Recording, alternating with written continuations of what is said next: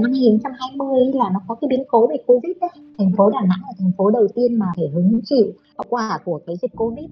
Ừ, và khi đó thì cái điều tồi tệ nó đã xảy ra vào chính gia đình mình. Xin chào, các bạn đang nghe podcast Bạn ổn không? Nơi bạn được giải bày những bất ổn, được lắng nghe, được học hỏi từ chính trải nghiệm của người trong cuộc.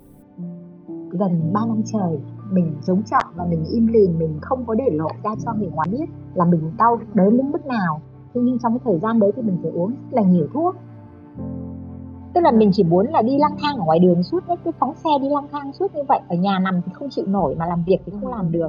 Cho nên nhiều khi con cái nó cũng rất là khổ. Nói chung là con nó cũng không biết làm sao để giúp cho mình Hy vọng những câu chuyện mà mỗi một nhân vật trong podcast Bạn ổn không đã trải qua cũng chính là những thứ mà bạn cần ở đâu đó trong một vài giai đoạn hay là một vài khoảnh khắc của cuộc đời.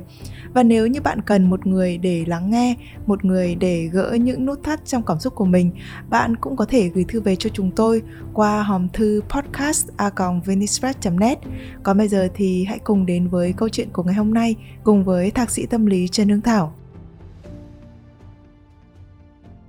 Mình là Thảo An, mình là dược sĩ đại học, mình sống ở thành phố Đà Nẵng. Cuộc sống của mình từ nhỏ đến lớn thì nó cũng trôi qua rất là êm đềm.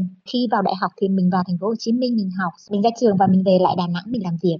Lập gia đình rất sớm, nói chung là khi mình ra trường là mình lập gia đình rồi và mình cũng có một cuộc sống nó cũng rất là êm đềm bình an bên chồng và hai con một cha một gái thế rồi cuộc sống cứ thế trôi qua và cái biến cố nó xảy ra khi mình đã về nghỉ hưu được một năm và chồng mình cũng đã về hưu rồi năm 2020 là nó có cái biến cố về Covid đấy. Thành phố Đà Nẵng là thành phố đầu tiên mà phải hứng chịu hậu quả của cái dịch Covid.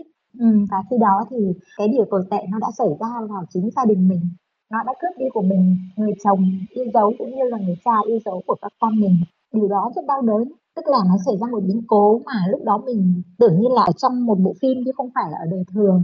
Chồng mình đi cách ly mình đi cách ly và con mình tất cả mỗi người một nơi đi cách ly như vậy con dâu của mình thì là đang có bầu sinh đôi chuẩn bị sinh. Nói chung gia đình mình lúc đó nó gần như là một cái gọi là cái thảm cảnh của chiến tranh vâng. Ừ, nhưng mà mình đã vượt qua tất cả vì mình nghĩ rằng tất cả thì nó sẽ qua.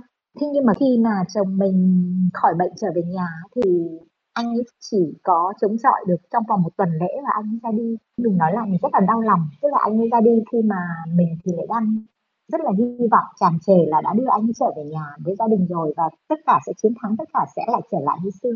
Nhưng cuối cùng thì mình đã mất anh ấy. Và sau khi, sau cái thời điểm mà anh ấy mất thì là cháu mình ra đời, hai đứa cháu sinh đôi của mình ra đời. Mình đã gồng lên để chống chọi, để lo cho các cháu, ba đứa cháu và để lo cho gia đình và chịu cái nỗi đau mất chồng như vậy trong suốt gần 3 năm trời mình chống chọi và mình im lìm mình không có để lộ ra cho người ngoài biết là mình đau đớn đến mức nào.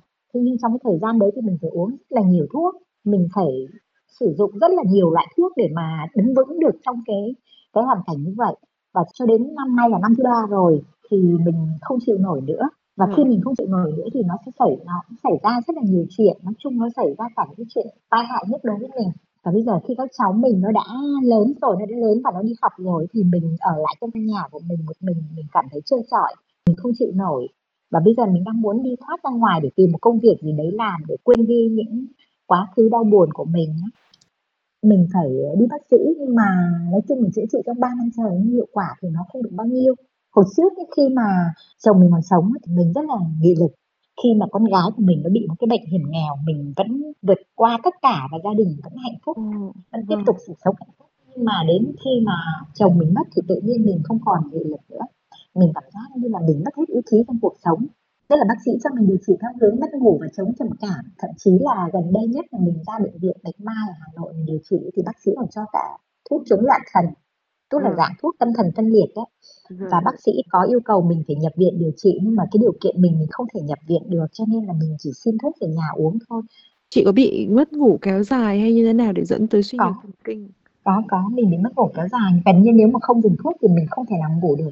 Cái hệ thần kinh của mình nó bị tổn thương rồi bạn ạ. Nó bị tổn thương rồi bây giờ nó nó nó cần phải chữa trị một cách rất là tích cực nhưng mình cũng không thể nào mình cũng không dám đi chữa trị như thế vì mình sợ là mình không chịu nổi cái môi trường của bệnh viện Đúng rồi, đúng rồi chị ạ. Thật ra thì thì mình cũng chưa cần thiết phải đến mức độ như vậy bởi vì là chị vẫn còn đang hết sức tỉnh táo và chị Ừm, đang rơi vào trạng thái suy kiệt đấy chị. Thì em nghĩ là Ừm. chị cần bồi bổ lại để cho nó mạnh mẽ. Nhưng vấn đề ở đây là ngoài anh ra thì chị không còn một cái điểm tựa nào. Ừm, đúng rồi, đúng Vâng. rồi. Các con của mình thì nó cũng trưởng thành, tức là mình có một con gái nó cũng có gia đình và có một cháu rồi ở Sài Gòn.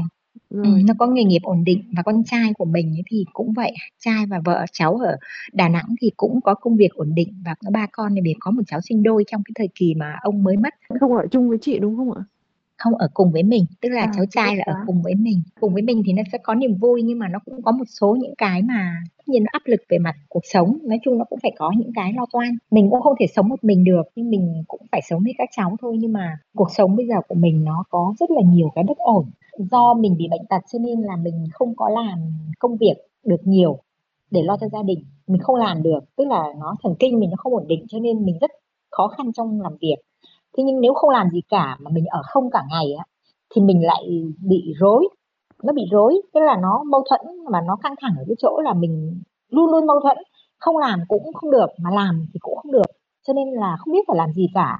Tức là mình chỉ muốn là đi lang thang ở ngoài đường suốt, nó cứ phóng xe đi lang thang suốt như vậy, ở nhà nằm thì không chịu nổi mà làm việc thì không làm được. Cho nên nhiều khi con cái nó cũng rất là khổ, nói chung là con nó cũng không biết làm sao để giúp cho mình.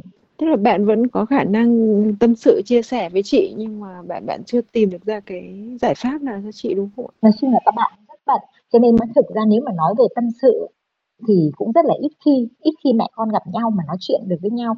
Khi mà các cháu đi làm áp lực ở nơi làm việc về rồi lại thấy mình như thế nữa thì các cháu mệt mỏi. Và bản thân mình, mình cũng không biết làm sao để điều chỉnh cái điều đó. Mình có những ý nghĩ là mình giải thoát để cho đỡ khổ con cái, đó là cái ý nghĩ rất là rất là dở, nhưng mà mình vẫn luôn luôn trong đầu mình nó có ý nghĩ đó. Dạ. Mình không muốn làm khổ con cái, không muốn cho con cái phải lo lắng cho mình. Nhưng mà nếu mà chị ra đi như vậy thì chị hãy tưởng tượng đi cái nỗi đau các bạn ấy sẽ gánh giống y như cái nỗi đau mà chị gánh khi anh mình đi. Nhưng mà Thì mình chỉ ra sợ đi là mình ở lại thì mình sẽ không bao giờ mình cho con cái được một cuộc sống yên ổn, mình đang sợ là mình không thoát ra khỏi bệnh tật. Cho nên mình sẽ luôn luôn bắt con cái nó ở trong một cái cuộc về cái tinh thần bất ổn khi nghĩ về mẹ. Nhưng mà chị tưởng tượng đi, kể cả nhá, chồng mình còn ở với mình ấy, anh không làm gì cả, nhưng mà anh ở đấy như một cái nguồn động viên và mọi người có cái để nhìn vào á chị, thì chị vẫn có cái niềm tin và cái ý chí đúng không? Thế còn anh mình mất đi như vậy rồi thì là một cái khoảng trống rất lớn. Thì bây giờ tương tự như vậy, chị không có làm gì phiền hoặc là chị không có mang lại cái gì cho các bạn ý. Nhưng nếu như mà chị ra đi thì nó là một cái khoảng trống rất lớn chị ơi. Thế còn về bạn bạn con gái của mình ở trong Sài Gòn thì thế nào hả chị ạ? Con gái của mình thì nói chung cuộc sống của cháu thì ổn nhưng mà cháu cũng luôn luôn phải lo lắng cho mẹ và cháu thường xuyên cháu gọi điện về cháu tìm mọi cách để để giúp mẹ để chữa bệnh. Nhưng mà rất khó. Đúng rồi, tại Mình vì cái này nó tức là cái lời nói nó không đủ ấy chị. Nó cần phải Ừm. có những cái sự kết nối mà nó gần gũi hơn chút. Ví dụ như là khi chị có chăm sóc các cháu nhỏ ở nhà mình ha, chị có bồng các cháu hoặc là các cháu có chạy tới ôm chị, hôn chị hay là là nắm tay chị thì chị có cảm thấy những cái thời điểm đấy thì nó sẽ sẽ rất là dễ chịu với chị không?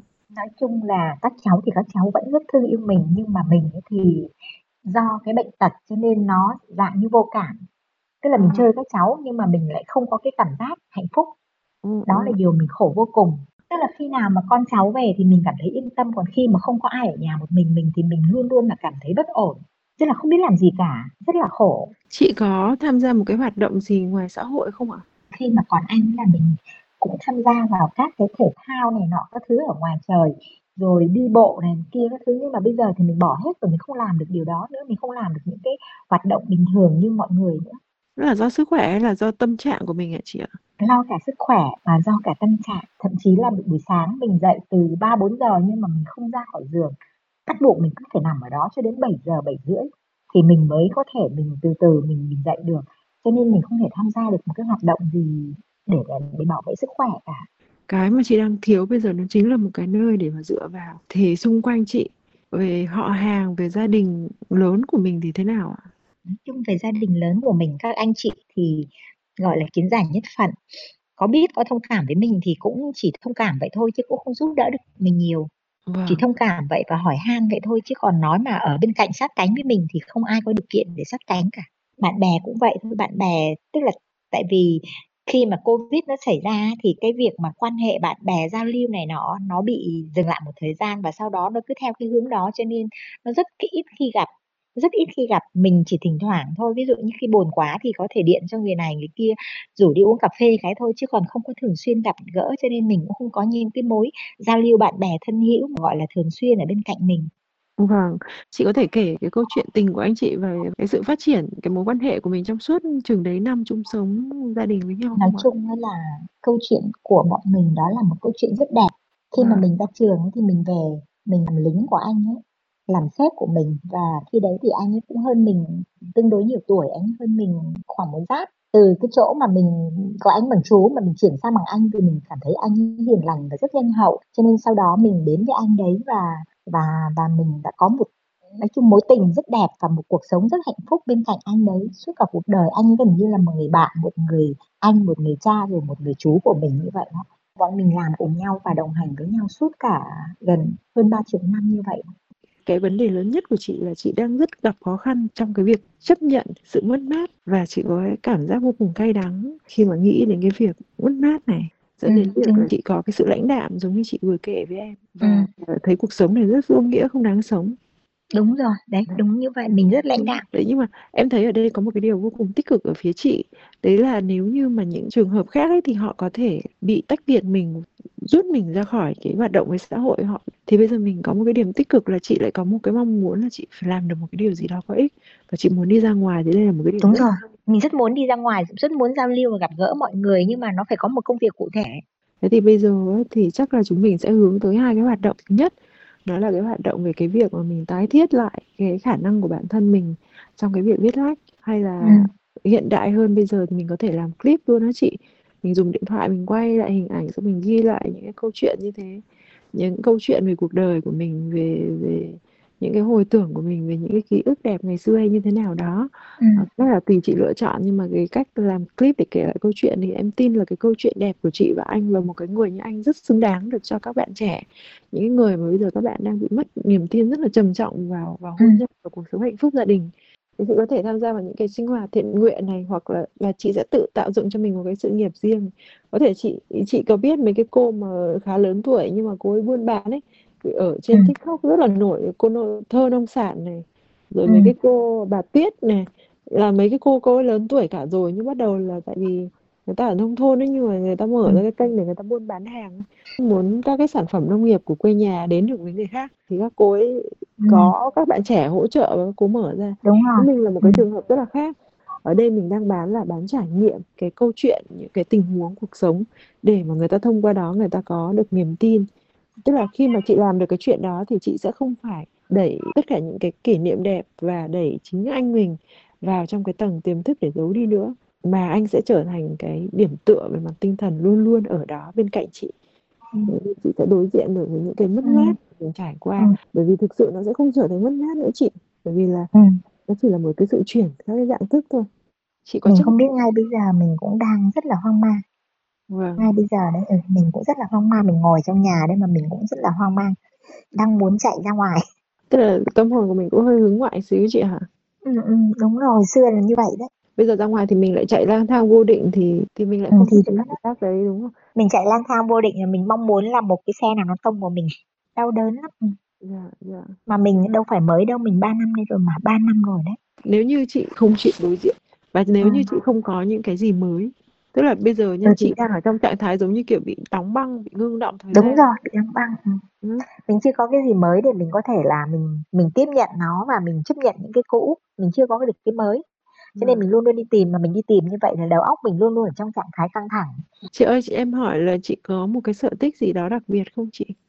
Ừm, nói chung là mình cũng không có nhiều cái sở thích mình chỉ có một cái là thể thao là mình đi chơi cầu lông thôi. Trước ấy thì mình à, cũng thích vẽ vẽ cho nên khi mà con gái mình là mình cho cháu học vào ngành kiến trúc đấy. Học đàn thì có thể mình đi chứ học vẽ thì chắc là mình không đi được. Tay mình bây giờ nó bị nó bị đơ thậm chí mình viết rất là khó.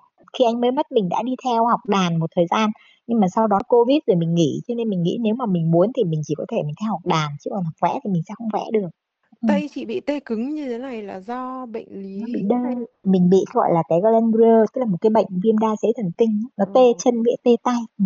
cũng có thể là do cái ảnh hưởng của thần kinh đấy. cái mà chị cần nhất bây giờ ấy là cái sự tập trung vào một cái điều gì đấy và tìm lại hứng thú đối với một cái điều gì đấy ừ. thì cái này nó có thể có thông qua cái việc là chị tiến bộ từng tí một tức là ngày hôm nay chị vẽ được một cái lá. Ngày mai chị vẽ được hai cái lá là đấy là một sự tiến bộ. Thì tự động trong cơ thể của mình nó sẽ bắt đầu phát sinh ra những cái hormone nó thúc đẩy cho cái tinh thần của mình phấn chấn lên. Thế cái lúc ừ. đấy là nó thuộc về cái dopamine cái hormone phần thưởng ấy chị. Nó sẽ giúp ừ. chị trở nên phấn chấn hơn một tí mỗi ngày một tí một tí một tí. Thế nó sẽ xây dựng lại các cái cảm giác tích cực của mình. Thì em nghĩ ừ. là mình không ngại gì cho cái đấy khi mà mình có thời gian chị thì chị nghĩ nếu mà chị học thì chị sẽ đi học đàn chứ chị không học vẽ. Vẽ nó đòi hỏi cái sự tỉ mỉ mà bây giờ chị không có được cái đó nữa chị bị mất sự kiên nhẫn chị không còn sự kiên nhẫn nữa. Tức là cái bệnh trầm cảm nó làm cho mình luôn luôn ở cái trạng thái là sốt ruột bồn chồn muốn làm cái gì làm thật nhanh. Tức là cái mà bây giờ bây giờ chị học cái gì không quan trọng chị ạ. Cái quan trọng mà em muốn nói với chị là chị cần sự tập trung. Đúng rồi tập trung trong một một cái thời điểm nhất định và tạo ra được những cái thành quả từ từ nho nhỏ để ừ. tự khích lệ chính bản thân mình. Rồi sau đó thì chúng mình có tới hai ba cái giải pháp khác nữa để xây dựng lại cuộc sống của chị với một cái diện mạo mới. Và vẫn giữ cho anh mình tồn tại ở một trong trạng thái mới chứ không phải là mình sẽ sẽ vượt qua sẽ bỏ qua anh mình như thế nào thì không có.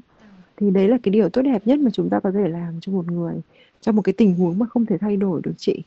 Đây là một cái loại tình huống không có cách nào thay đổi được mình phải chấp nhận là cái tình huống nó xảy ra như thế và nó không thể thay đổi được. Mình chỉ có thể biến thành một cái dạng thức mà tích cực, tốt đẹp hơn. Và thực sự nó có cái dạng thức tồn tại kiểu như vậy.